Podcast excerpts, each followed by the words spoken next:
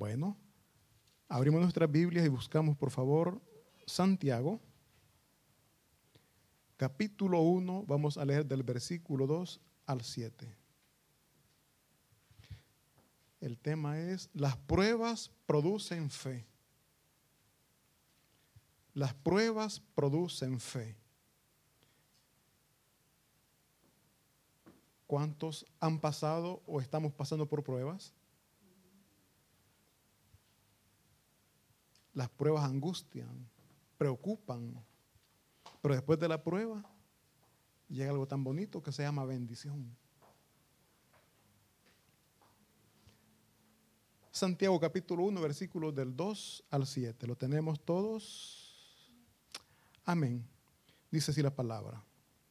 Hermanos míos, tened por sumo gozo cuando os halléis en diversas pruebas, sabiendo que la prueba de vuestra fe produce paciencia.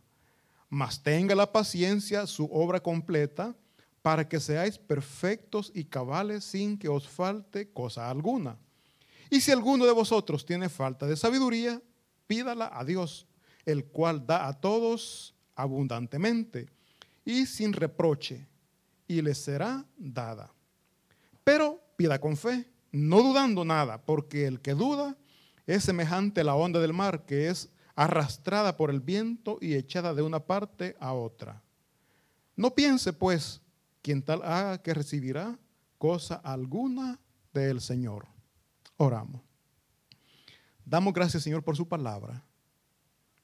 A través de su palabra, bendito Dios, encontramos esa fortaleza que nosotros necesitamos. Encontramos esas respuestas que estamos buscando, Señor. Y ahora, bendito Espíritu Santo de Dios, me pongo en sus manos, suplicándole, rogándole, me use como instrumento, bendito Dios, para poder llevar esta palabra, para dar este mensaje a mis hermanos, a su pueblo.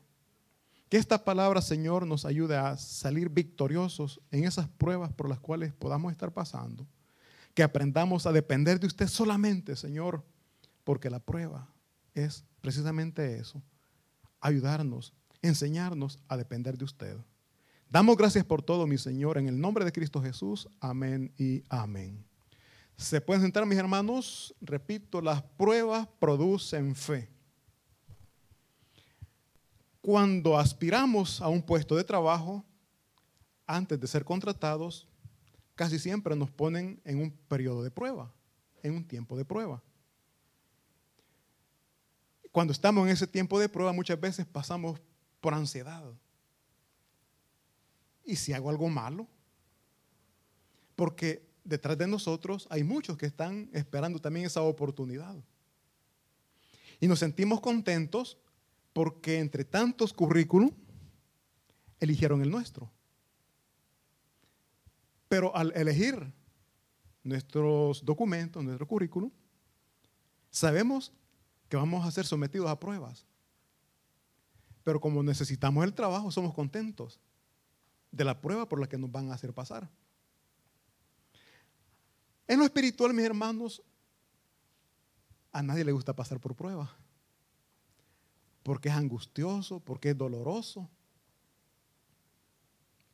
Y porque muchas veces ni sabemos o no tenemos claro cuál es la bendición que Dios tiene preparada para nosotros.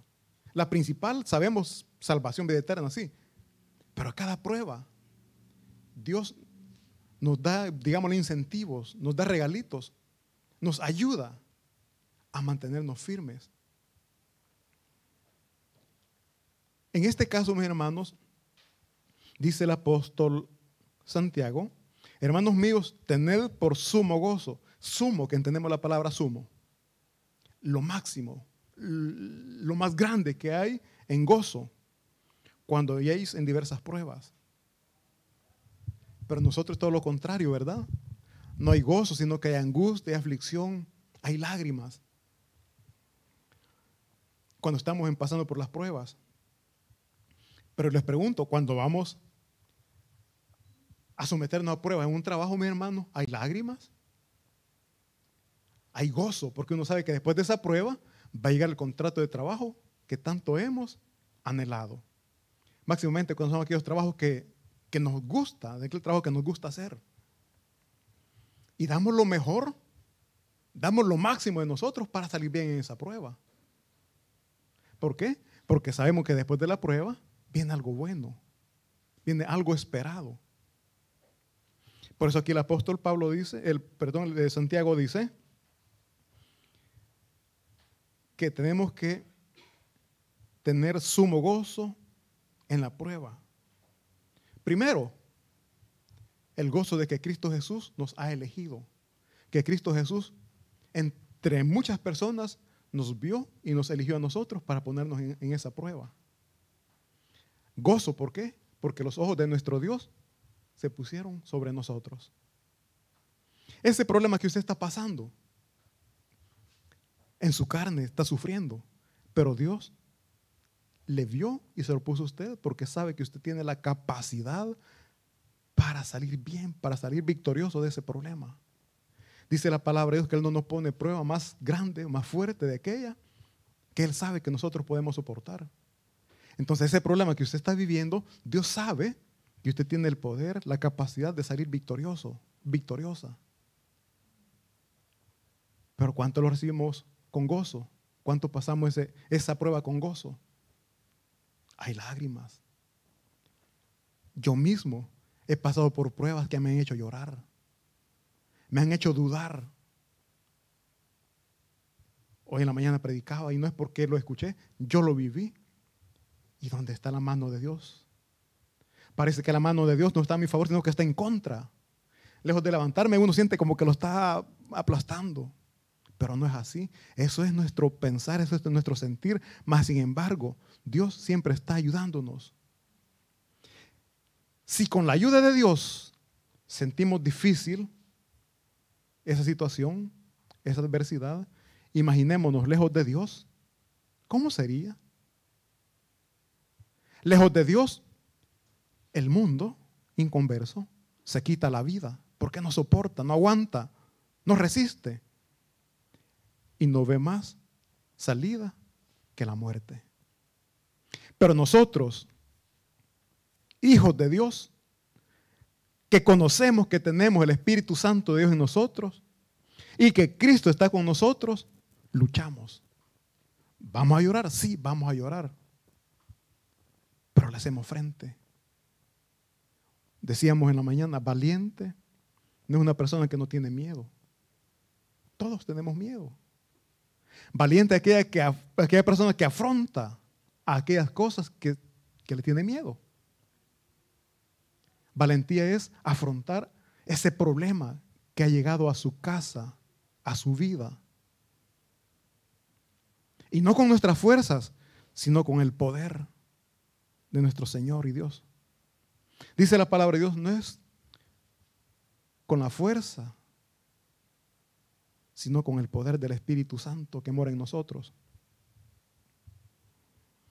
Dice el versículo 3, sabiendo que la prueba de vuestra fe, oigan bien, ¿qué es lo que nos está probando Dios? La prueba de vuestra fe. Dios no está probando nuestra fe. Porque todos, o quizás muchos decimos, yo tengo fe. Yo tengo fe. Pero en el momento del problema se ve en realidad la fe que usted tiene o si solamente eran palabras. Cuando decimos yo tengo fe, estamos diciendo yo estoy seguro que Dios me va a sacar en victoria.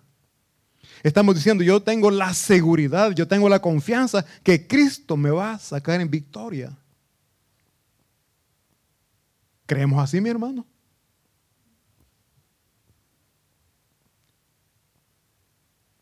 En el momento de prueba lloramos. Y si estamos seguros que Dios, nos va a sacar en victoria, si estamos con esa seguridad, no tendríamos que llorar. Hace unos días yo les comentaba con un hermano, me dio una gran lección y me dejó bien impactado, bien, bien, bien penetrado en mi mente.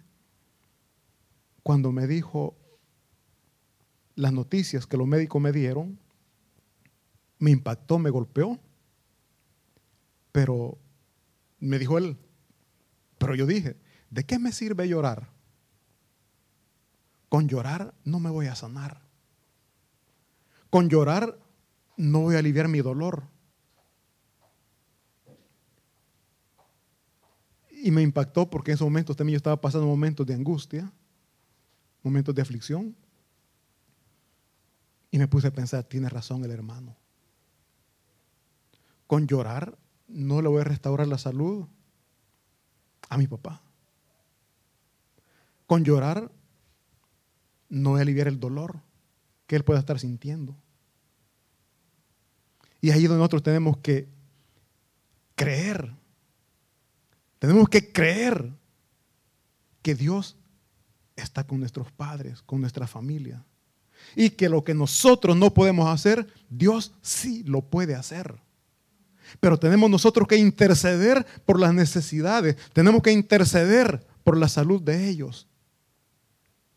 Dice la palabra de Dios que tenemos que orar los unos por los otros. Tenemos que fortalecernos a través de la oración. Entonces me decía el hermano, de nada me sirve llorar. Es mentira, me decía que también con gozo se lo estoy platicando, porque tampoco no es que sea mentiroso.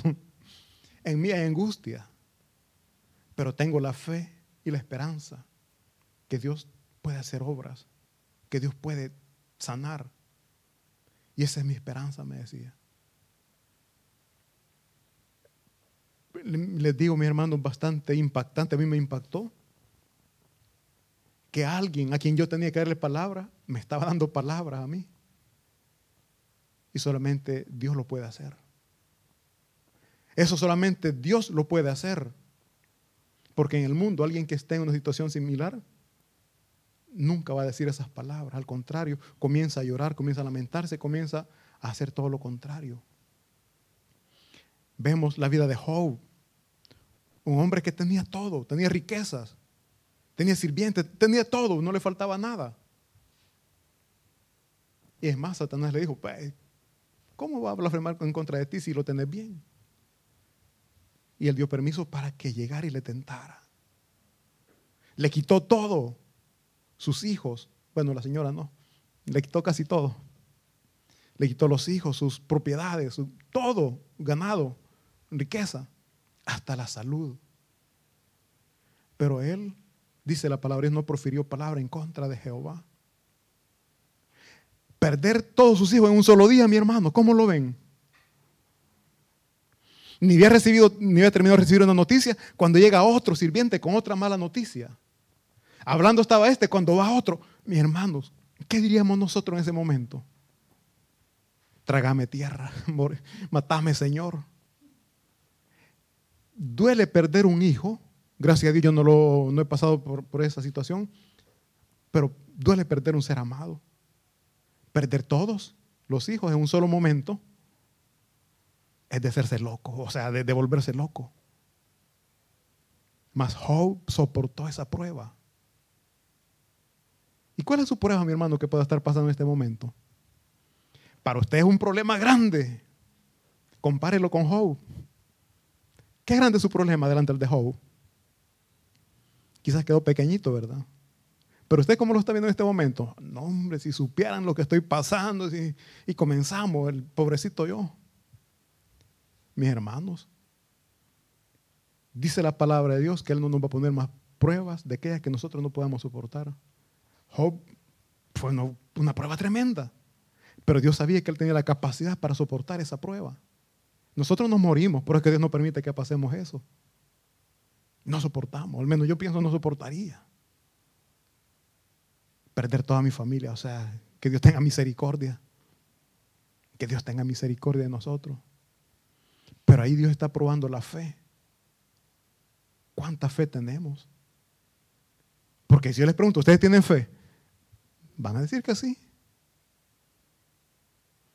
Y dijimos que la fe, Hebreos 11.1 que dice que la fe es la certeza de lo que se espera, la convicción, estar convencido de algo que no, no hemos visto, pero estamos convencidos que así es. Si yo tengo un problema legal, tengo que estar convencido que Dios me va a sacar de ese problema. Esa es mi fe, esa es mi seguridad. Y si estoy seguro, ¿por qué voy a estar llorando? Al contrario, tengo que estar gozoso, como dice aquí Santiago. ¿Por qué? Porque Dios me está usando para hacer ver su poder. Dios me está usando para hacer ver que hay un Dios todopoderoso. Dios me ha elegido para hacer ver que Dios hace milagros.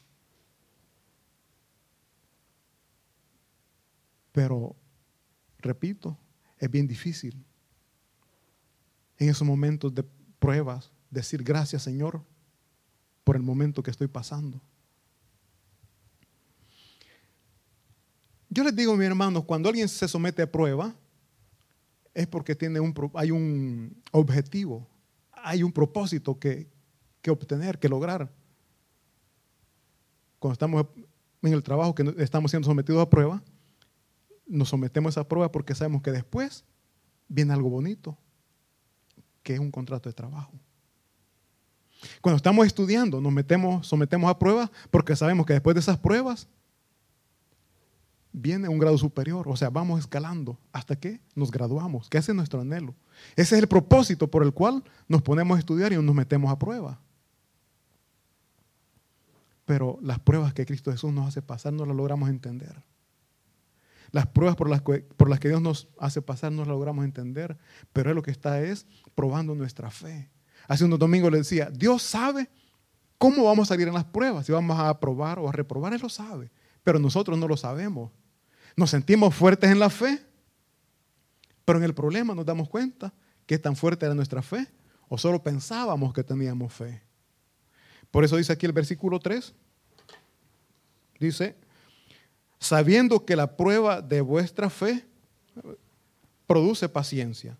Dios va a probar nuestra fe y a través de esa prueba nuestra fe va a producir paciencia. ¿Qué podemos entender con esto? Que la fe nos va a llevar a esperar al tiempo de Dios y no al tiempo que nosotros queremos.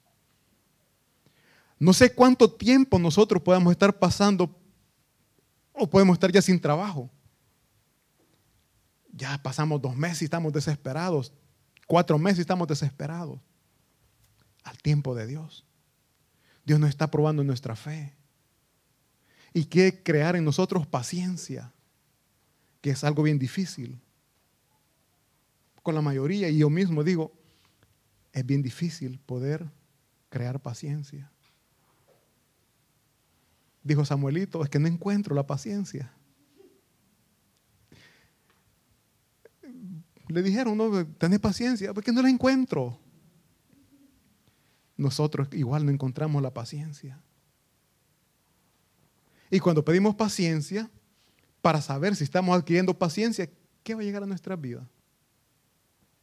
Porque cada momento problema y, después nos vamos a dar cuenta, ay, si tengo que, debo tener paciencia, calmado, calmado.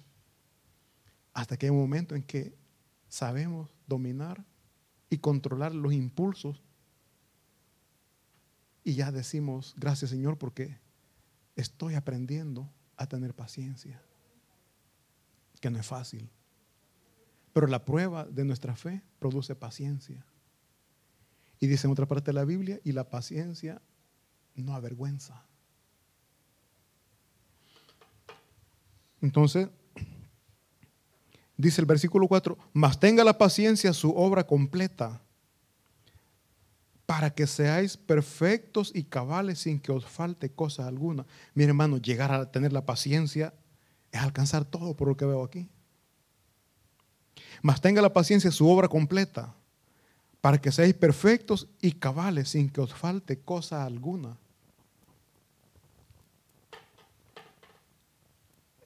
¿Quién se siente completo? ¿Quién siente que tiene todo lo que Dios pide?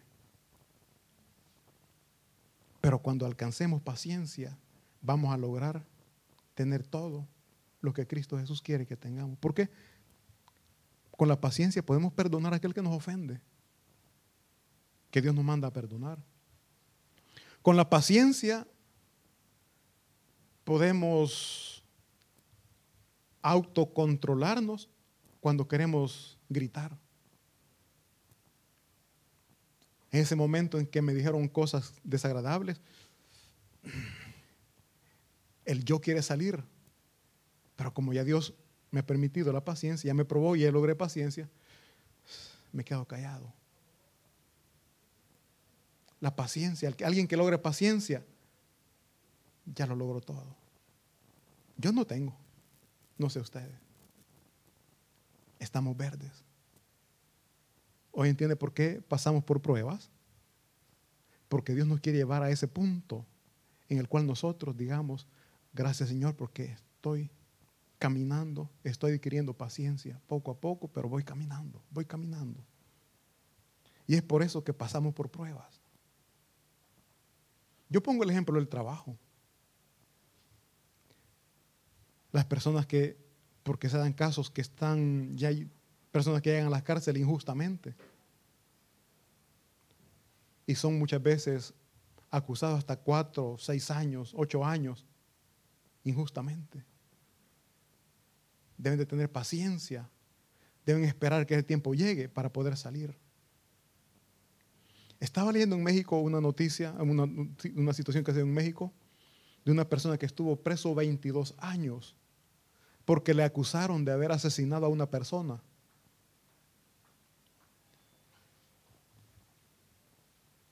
Lo que sucedió después es que descubrieron que esta persona no había sido asesinada, sino que se había ido para Estados Unidos. Pero acusaron a una persona de asesinato por 22 años, estuvo preso injustamente. Si usted viviera esa situación, ¿qué diría mi hermano? 22 años presos injustamente.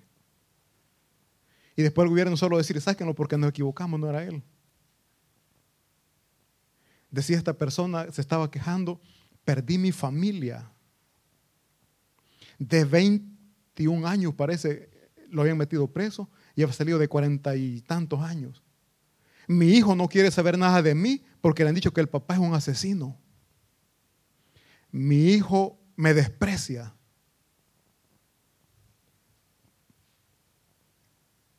¿Qué haríamos nosotros si pasáramos por esa situación? Una prueba. ¿Y la, qué es lo que se prueba? La fe.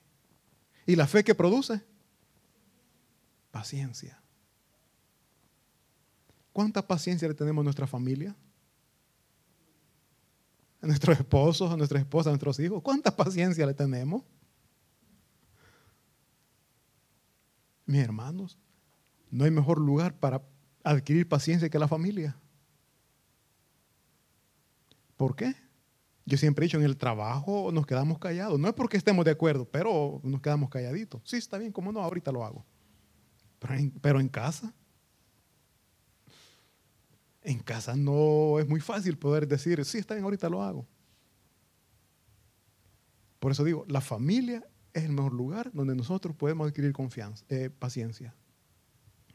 Dice el versículo 6. Pero, oigan bien.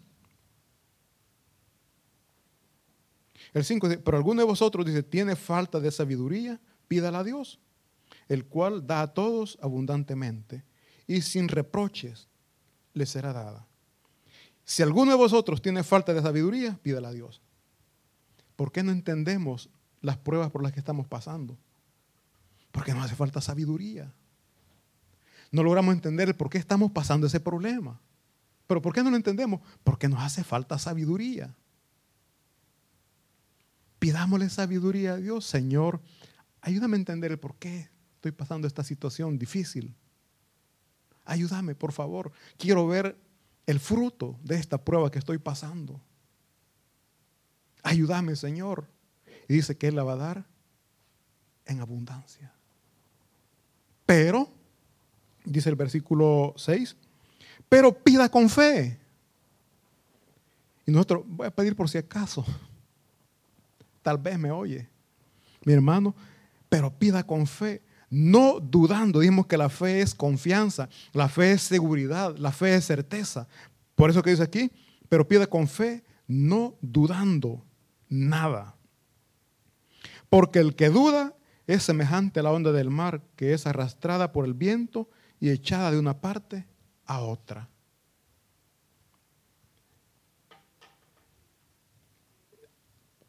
Yo esto lo escuché de otros pastores y está bien.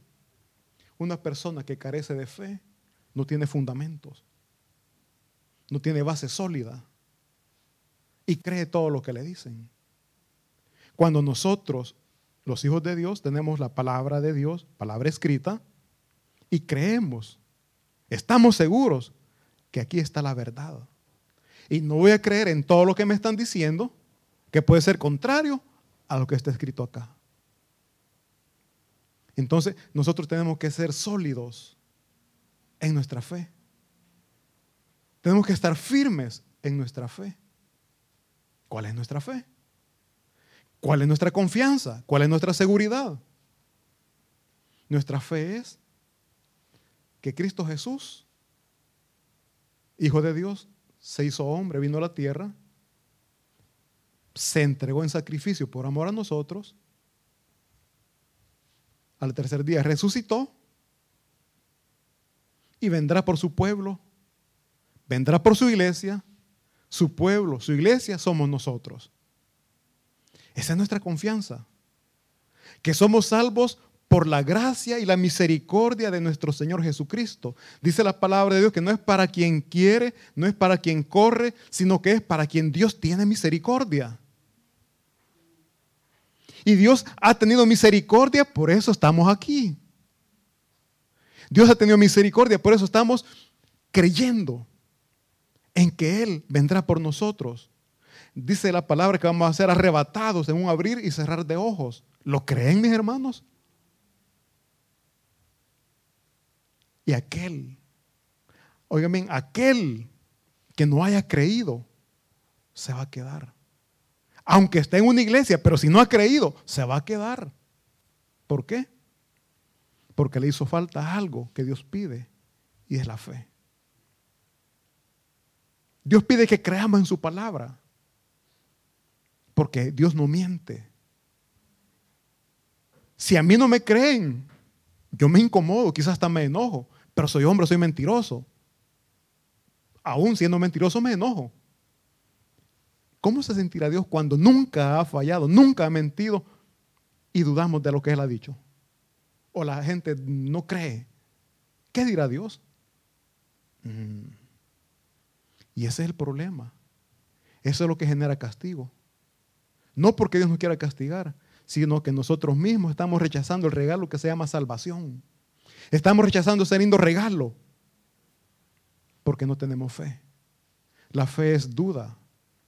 La fe es inseguridad. Y en Cristo Jesús, nosotros tenemos que estar plenamente seguros que en Él tenemos salvación, en Él tenemos perdón de pecados. Entonces decíamos, dice el versículo 7, no piense pues quien tal haga que recibirá cosa alguna del Señor a alguien que le falte la fe. No piense que va a recibir cosa alguna. ¿Por qué? Porque sin fe es imposible agradar a Dios. Sin fe es imposible que nosotros recibamos de Cristo Jesús lo que estamos necesitando, porque, repito, ya hace bastante tiempo escuché a una persona que dijo que iba a la iglesia a, ver, a escuchar, a ver qué mentira decía el pastor, a ver, a ver qué mentira dice ahora. Mis hermanos, mejor que no llegue a la iglesia. ¿Por qué? Para mí eso es blasfemar. ¿Por qué? El pastor predica lo que está escrito. Y lo que está escrito aquí no se lo inventó el hombre, es palabra de Dios. Escrito por un hombre, sí, pero inspirado por el Espíritu Santo de Dios. Y esta hermana dijo eso. Yo me sonreí y le dije, pase adelante. Pero qué duro, qué duro llegar a una iglesia y llegar solo a perder el tiempo. Porque para mí eso es llegar a perder el tiempo. Quizás solo a ver, a reunirse con los amigos, yo qué sé. Quizás lo hizo broma, quizás fue una broma que dijo, no lo sé. Pero lo que sí sé es que esas palabras las dijo. Y yo les digo, mis hermanos, la Biblia es palabra de Dios. Y para mí esas palabras es blasfemar. Entonces, vamos a la iglesia porque pedimos o porque necesitamos algo y le pedimos a Dios, pero vamos sin fe. Estamos viendo al hombre y no a Dios que está usando a ese hombre. Los hombres son muy imperfectos, pero Dios usa lo imperfecto para hacer cosas perfectas. Ustedes me pueden ver a mí imperfecto, sí. Pero Dios puede estar dando en este mismo momento palabra que está alimentando su corazón, palabra que está fortaleciéndole en esos momentos de angustia, de aflicción. Dios le está diciendo, aquí estoy, aquí estoy, aquí estoy. Soy instrumento solamente de Dios. Como usted lo es también para compartir la palabra con aquel que no la conoce. Somos instrumentos de Dios. Entonces dice aquí el versículo 7, no piense pues quien tal haga que recibirá cosa alguna del Señor. El hombre de doble ánimo es inconstante en todos sus caminos. ¿Qué es inconstante? Hoy soy, mañana no soy. Hoy creo, mañana no creo. Es una persona inconstante. Pero Dios, ¿qué es lo que nos pide? Firmeza. Que no nos movamos aún, aún en esos momentos de prueba, tenemos que ser firmes en los caminos de Dios. Y más, más aún en ese momento, porque es cuando más necesitamos de Dios. Hace un momento yo les decía, si con la presencia de Dios en nuestras vidas sentimos difícil esa situación adversa, lejos de Dios va a ser peor. Lejos de Dios va a ser peor. Así de que soportemos, aguantemos porque Dios está con nosotros. Hagámosle frente. ¿Por qué? Porque después de esa prueba viene la bendición. Job, después de que perdió sus hijos, perdió sus riquezas, después recibió el doble, más del doble, como bendición por haber soportado la prueba. Nosotros no nos enfoquemos en lo material, soportemos la prueba y seremos partícipes de la vida eterna al lado de nuestro Señor Jesucristo. Un fuerte aplauso, vamos a orar.